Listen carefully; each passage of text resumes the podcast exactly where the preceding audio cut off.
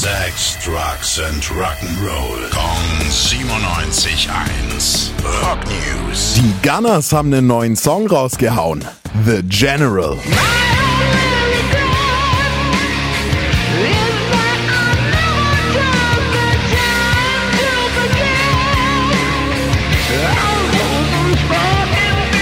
Letztlich ist The General schon ziemlich viele Jahre alt.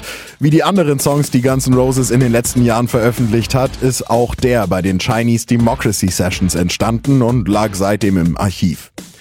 Hardcore-Fans hören schon seit 21 Jahren Gerüchte über den Song. Und 2007 hat Sebastian Bach bei einem Interview mal gesagt, The General ist sein Lieblings-Gunners-Song.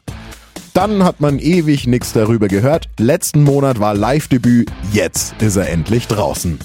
Rock News. Sex, Drugs and Rock'n'Roll. Kong 97.1. Frankens Classic Rocksender.